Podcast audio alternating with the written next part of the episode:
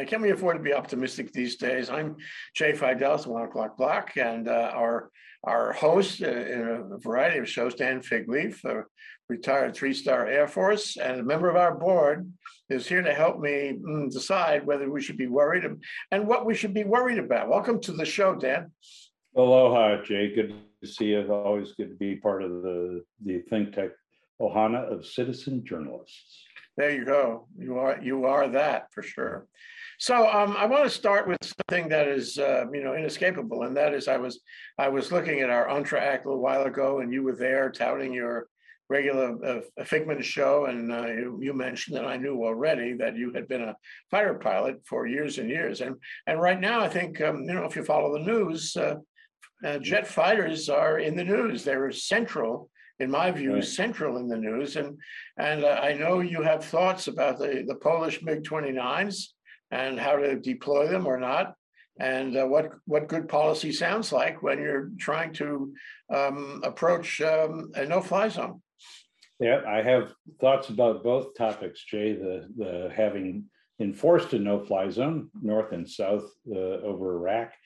And uh, thinking about the MiG 29s, I have the same thought on both topics. And that thought is shut up. Why we have brought this into the public sphere, uh, it absolutely escapes me. This is a sensitive, time-sensitive issue. It should not be at every podium in Washington DC or anywhere else. And I'm highly irritated by the public nature of our addressing these two sensitive issues. Well, that's part of uh, the president's thing these days about telling you what he knows about um, Vladimir Putin, what he anticipates from Vladimir Yeah. Putin. And, you know, from some points of view, it seems interesting that, um, you know, he takes the wind out of Putin's sails maybe uh, by predicting based on intelligence what Putin may do. Yeah, Although I'm I- not against that at all, Jay. That, uh, there's some of that that I like, but when we're talking about what we're going to do, Mhm. uh, sure less. You know, you don't have to show a picture of your breakfast on Facebook. Well, let me take a peek at your breakfast for a minute. No, Um, I'll tell you my thoughts and you can, you can tell me that I- I shouldn't even Sure. ask you, but um, it seems- it seems to me that uh, the no-fly zone is really important. And a couple of thoughts. One is that here's Vladimir Zelensky, he's the president, and there's a functioning government, a democracy, if you will, in Ukraine. They're under attack, but there's a functioning democracy and he's the president. Then he says, can I, can I get a little help from you guys? Uh, it's my airspace. I own that airspace legally under any international law analysis. It's mine. Uh, so come on over. Um, or give us your planes, whatever it may be. And it, it seems to me that uh, there's no real answer, that Vladimir Putin cannot really answer that. He's the invader. He's not entitled to say it's not your airspace. Um, it is, uh, it is Ukraine airspace. So from that point of view alone, it seems to me that any country that wants to help can help. Um, it's the way it works. The Yeah, other, the other, thi- yeah, go ahead. Uh, not quite that simple, um, because in Iraq, as we enfor- enforce the southern and northern no-fly zones, those were um, legitimized by UN Security Council resolutions. And, and so the coalitions that enforce the two no-fly zones had the uh, legitimacy of the United Nations. And right now, we won't have that legitimacy because the acting chair, the temporary chair of the UN Security Council is, help me out, Jay, pretty sure it's Russia. And Yeah. I'm real, really concerned about um, the collapse of United Nations credibility with regard to uh, Ukraine. But e- having said that, a no-fly zone isn't that simple, and you can't just say, I want the entire world to enforce my no-fly zone. Um, again, if, if I were Tod Wolters, the Supreme Allied Commander of Europe, who's a great guy, worked for me uh, back when I was a two-star, I think. Um, I'd be doing a lot of things behind the scenes. I wouldn't be doing anything in front of the scenes. You know, the distinction, and, and at first I thought there was something to it, but now I don't, uh, was um, that uh, um, the US policy as announced, perhaps they shouldn't have announced it, um, was, um, okay, you know, if you want to, if you want to fly these jets out of um, a NATO base you know, fly these jets into Ukraine for Ukrainian pilots to use there out of Ukraine, out of a uh, Polish NATO base. You can do that, but you can't fly them out of Ramstein, which is a NATO, also a NATO base, happens to be in Germany, not Poland. Is there really a a legitimate difference between those two approaches? I don't know if there is or not. I do know that I would not debate it in the court of public opinion and press conferences.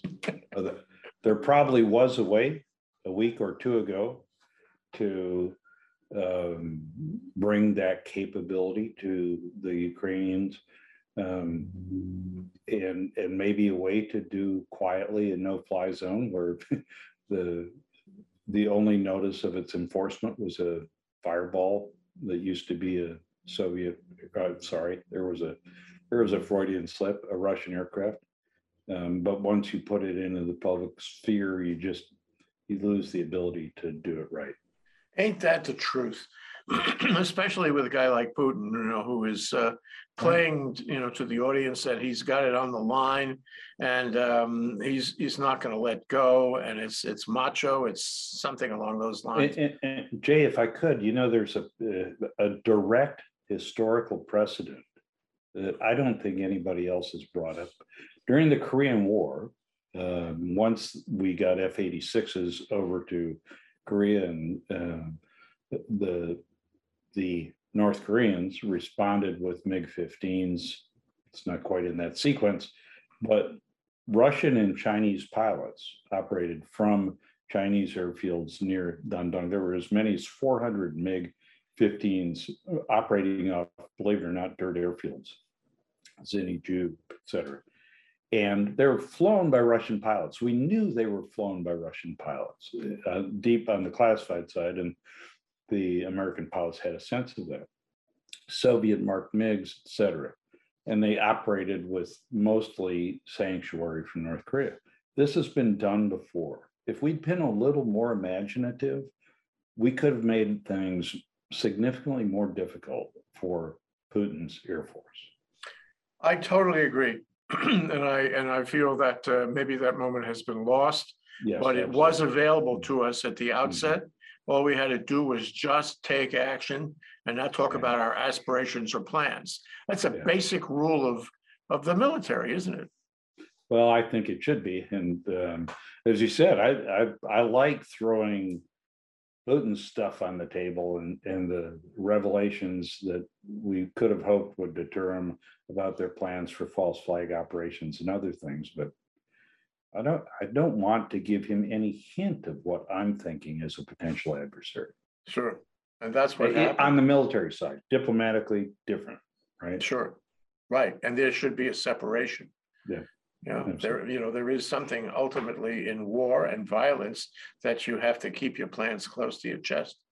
So, Mm-hmm. um, you know, you know, you are an extraordinary person in the sense that you have been in the fighter cockpit, but you have also been responsible for enormous, um, you know, resources, um, troops and person and uh, personnel and and and uh, material and commands hither and yon.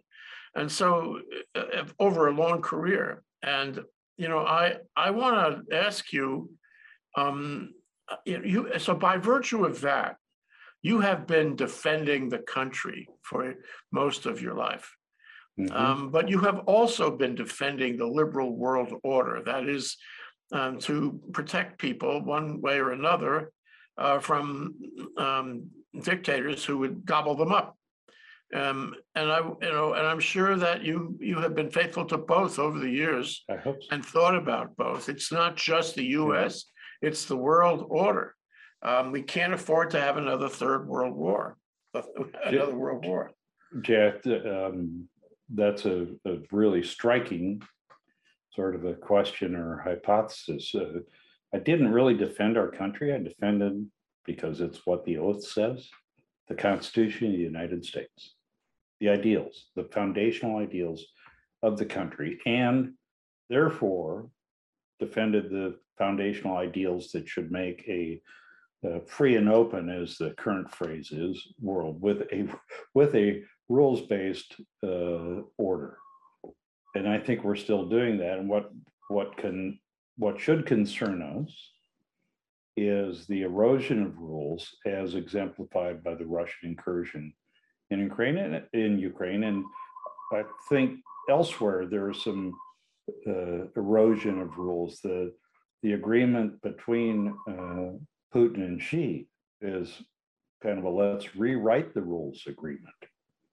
Now, I don't think this will work out well because things aren't going well for, for Putin and thus it will reflect badly on Xi, but uh, the rewriting of these rules is of great concern because our ideals in the United States of America are not a perfect solution and they ought not be foisted on every other country, but they are an exemplar. And when applied well and governed well, should be something that the world aspires to, not to be like us, but to have liberty as we do. I, I have come to feel that the liberal world order that was um, put in place at the time of the Marshall Plan Mhm. uh, and well done uh, in 1945, 46, 47, um, has, has deteriorated. And there's, a- there's a million factors about that. But you've been uh, in the Mhm. service, you've seen this from the military side of things, from the liberal world order side of things for all these years. Right. And I wonder, I wonder if you would agree with me that the, that there has been a deterioration globally uh, in this notion of respecting your neighbor and your neighbor's sovereignty. Um, yes, but I look more internally, uh, uh, well, I guess I look internally as well. Not just at in, in impositions on sovereignty or, um, yeah, on sovereignty, let's say, that's a, that's a pretty fraught with, uh, complexity term. But also internally, uh, for example, I've really appalled at what happened in Canada, not because I support the truckers, but the use of the Emergencies Act. I don't think any any after the fact analysis will say that that met the criteria and the things that were done were were appropriate. Um, uh, and so it's it's an overall application of authoritarianism, whether it's in inside your borders or beyond that. Uh, And every, every one matters, Jay. That's what I think I've learned in my travels to seventy-two countries and working with the leaders of military and civilian of every country in Asia Pacific, except for North Korea so far. Maybe someday, is that every country matters. So the, the one that bothers me the most right now isn't Ukraine, uh, Russia, or China, Taiwan. That worries me, but you know, I'm, I'm deeply saddened by, um, by Myanmar and what happened there because there was so much potential for the evolution of uh, liberal nation, not in, in, not in a, in a political party sense, but with broader uh, rights to life, liberty, and the pursuit of happiness in, in the right context. That damn it, we lost a lot there when, when that went south. And we lose something every time there's an erosion of an individual life, Yeah. an individual life. So what, so what's the role of the United States? Uh, what's the role of the military? Um, to, you know, to deal with Great- uh, great organ- question. things like that. I mean, it, to me, I'm not adverse to the notion of the world's policeman. I think the world needs a policeman, and I think the United Nations, you alluded to this earlier, um, Mhm. has shown its frailty, increasingly so. So if it's not the United Nations, uh, and it's not the United States, and some people would like it not to be the United States, uh, then there's nobody. And, you know, take the human condition, the condition of the species is a social, perhaps an antisocial animal sometimes, and you have chaos. So is the United States the one to step up and, and be the world's policeman? Uh, wouldn't that be better than having no world's policeman? So let me rephrase that question in a way that will inflame some and say, are we an exceptional, exceptional nation? Well, yeah, we are. That doesn't make us a better nation. We're- deeply more, deeply blessed by where and when we were founded. And, you know, imperfectly founded, but with a lot of isolation, a lot of resources, and um, based on a set of ideals expressed in the Constitution. Truly a unique little petri dish, right? And we got lucky. And because we got so lucky and built an imperfect but much better democracy, who else? Who- else is gonna, and it's not, it isn't just the military, but but the military is a key proponent or key element in not spreading the gospel according to the United States, but sharing our exemplar of how we treat people. And the Peace Corps is, is another element. Everything we do overseas, but I became the, I'm rambling because I have so many things in my head that we can do right and do do right. And I got to US Pacific Command as the deputy in October two thousand five, so ten months-ish after the Boxing Day tsunami. And have been involved in the Pacific ever since. And I, I would submit that most of what has gone right for the United States came out of the exemplar of our relief efforts following the earthquake tsunami. Uh, Sure. it- And and that's because part we of our role. ourselves as we are. And Jay, I've got a great story for that if you have a, if you'll grant me thirty seconds. Uh, Granted, granted, General.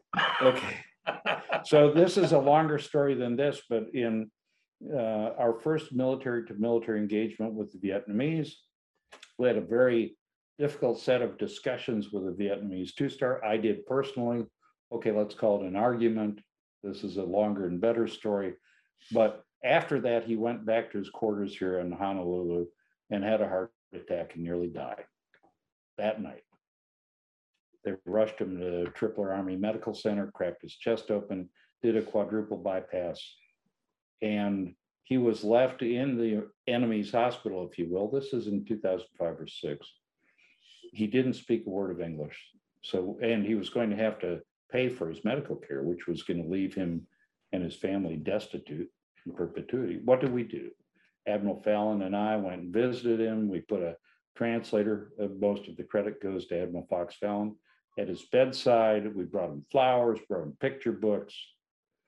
And then there were two really extraordinary things. Admiral Fallon um, convinced the State Department to pay his medical bills and got him a US military medical evacuation airplane to fly him back to Vietnam. He went from being, I'm going to say this as I've said it many times, a commie rat bastard to a proponent and, and somebody who understood the nature of our country.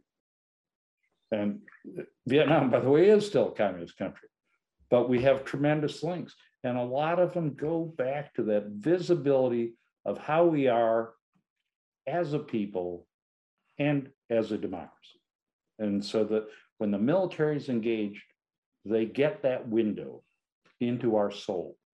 And I still believe we have a good soul. We gotta be aware of how people see us, you know, maybe not in one instance or for one day, but over time. Yep. Um, and I'm thinking of various places where American troops have been stationed and they made a mess of it. Uh, raping the women, what have you, getting in crimes on Saturday night, that sort of thing. And, and, and over time, that really corrodes us. I'm also thinking, however, that uh, in my lifetime anyway, I've seen the military become foreign service agents, foreign service representatives, uh, diplomats. Mhm. Um, the military, the notion of the military diplomat has emerged. I'm sure you've seen that too over the past 20, 30 years. And, uh, you know, it's not a burden of, of, of, of- of, it's not a burden to be concerned about. It's something that the military can easily do um, and should do. It's not the same as war, not the same as fisticuffs, but it's an example of soft power, uh, or it's in a corollary of soft power. I'm thinking soft power is what you're talking about with this, you know, communist pinko Mhm. person. Um, and soft power is, should be the way it works. Joseph S. Nye, the Kennedy School, smart power, soft power, all of that, and we know about that. But somewhere along the line, I think it, I think it has declined. I'll tell you, there was an article this morning. Um, forget the, the journal, it was an important article though. Uh, Washington Post. And it, it was, it, it was an examination of the countries that did not support the condemnation of Russia in the General Assembly a few days ago, and there were at least fifty of them. Um, and who are those countries? Well, a lot of them are in Africa, a lot of them are in uh, Latin America, and they have relations with Russia, and they were quoted in the article as saying, "We like Russia. Russia has been good to us. Uh, we feel that Russia has earned our respect, our admir- admiration, our loyalty, and we're going to stick with Russia, even if Russia does this kind of war crime." And I, and I thought that was really extraordinary. And what it Mhm. means to me, I'm interested in what it means to you. What it means to me is we haven't been watching the store. We haven't been using that soft power in those continents, in those countries. And we really have to get back to doing exactly what you were talking about. Yeah, I, first of all, I don't like the term soft power because it makes it sound easy. You know, hard power is hard, soft power is soft. It's really difficult. It's more in terms of, of of applying it effectively, I like to say war is easy. I've fought some wars. Making the decision to go to war and the actual execution is a lot easier than peace. But I agree, we need to um, at the same time, we counter uh, the military challenges, whether they're in Europe or Asia or, or anywhere else. Look for opportunities to uh, to p- apply. Okay, I give up soft power. The best opportunities we have to do that are in humanitarian assistance and disaster response. And there's a cost to that. And you know, you can ask, well, what about the people suffering back here at home? Yeah, true, but it's so important. It's such an important investment in providing an example to the world and, and really to providing an example to our servicemen and women. um, What, what is expected of this great democracy? Yeah, so it's not only being the world's policeman, No, oh, it's no, being, it's being uh, the world's um, sa- savior. Not- That's too hard a word, but the The world's. Yeah, uh, the world's trier. We try, at least we try, we screw Yeah. things up. And I was in Okinawa for four years, stationed in Okinawa. and I know the sensitivities, but I also know what, that by and large, the US service members overseas represent their country extraordinarily well. Doesn't minimize the bad things that happen, because bad things happen. But yeah, we, we should be the world's shining light. Okay, that's not a political statement. No, no, it's the- it's the city on the hill. We should have the highest moral standards. Um, And expectations. and fair everything else. minded, you know, and kind and help people in need and, and, um, you know, be, be big brother, I guess you would say, in a case where somebody was being a bully. Um, and we haven't, I haven't, you know, I haven't seen us doing that. Uh, I, th- I think, um, you know, uh, Joe Biden is doing a great job in trying to repair our relationship Yeah. with the EU and NATO. This is great. Um, I but- disagree. I, I, I will tell you, I have to say that I- I'm, I'm, this is not a political statement, but I am stunned by the significant um, ineffectiveness of the Biden administration. I'd say incompetence, but not on a political sense, not in a political. I sense. understand that, but what, what, what are you referring to? I'm referring to their inability to enact their agenda. Afghanistan, big, my bit most popular uh, figments was about Afghanistan and failure to hold economy. The economy, and we see that at the pump and elsewhere. The Marie Antoinette moments of saying, hey, can't afford gas, buy a Tesla. That, um, The engagement with China, and there's too- not enough time to do that. So I, I, I don't think they're doing very well in terms of governing. And by the way, like most of the other governments, we still don't have a budget. So I want every government that's elect, duly elected to succeed. And I don't feel like the Biden administration is succeeding very, very much. Well, so we're talking, we're here to talk about concerns, okay? Yeah, that's and my I'll- I'll big, tell that's you- my big concern. That's your big concern, but I mean, where does it go? My, my concern, I have two concerns. I have concerns domestically. That we haven't Mhm. solved these problems, the problems that everybody's focused on before, uh, Ukraine. And, uh, and we, we, you know, we're not really mm, all that effective in terms of dealing with the Ukraine crisis either. So, uh, and people, you know, dying by the thousands every day. So I'm saying, hmm, I have concerns about both ends of that. And, uh, and ultimately, I have concerns about the influence of the United States, um, its role in the world in protecting the liberal world order. We've talked about that, but also about its ability to carry on and function as a, as a, as the democracy you talk about, the city on the Yeah. hill. And I, I'd like to know if you have concerns about those things, um, where the United States actually falls off the precipice and is no longer the country we want it to be, um, and no longer has the influence or the internal ability to govern itself. I do have concerns. um, That I, I think that the. But I, but I also know that our democracy's performance has been pretty cyclical since the start of the nineteenth century. Sometimes we do really well, usually when we're forced to do really well as a democracy.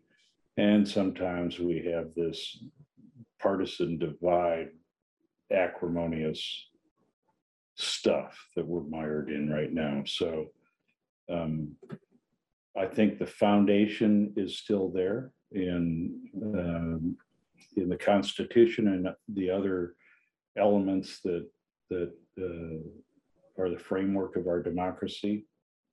Um, but we'll see.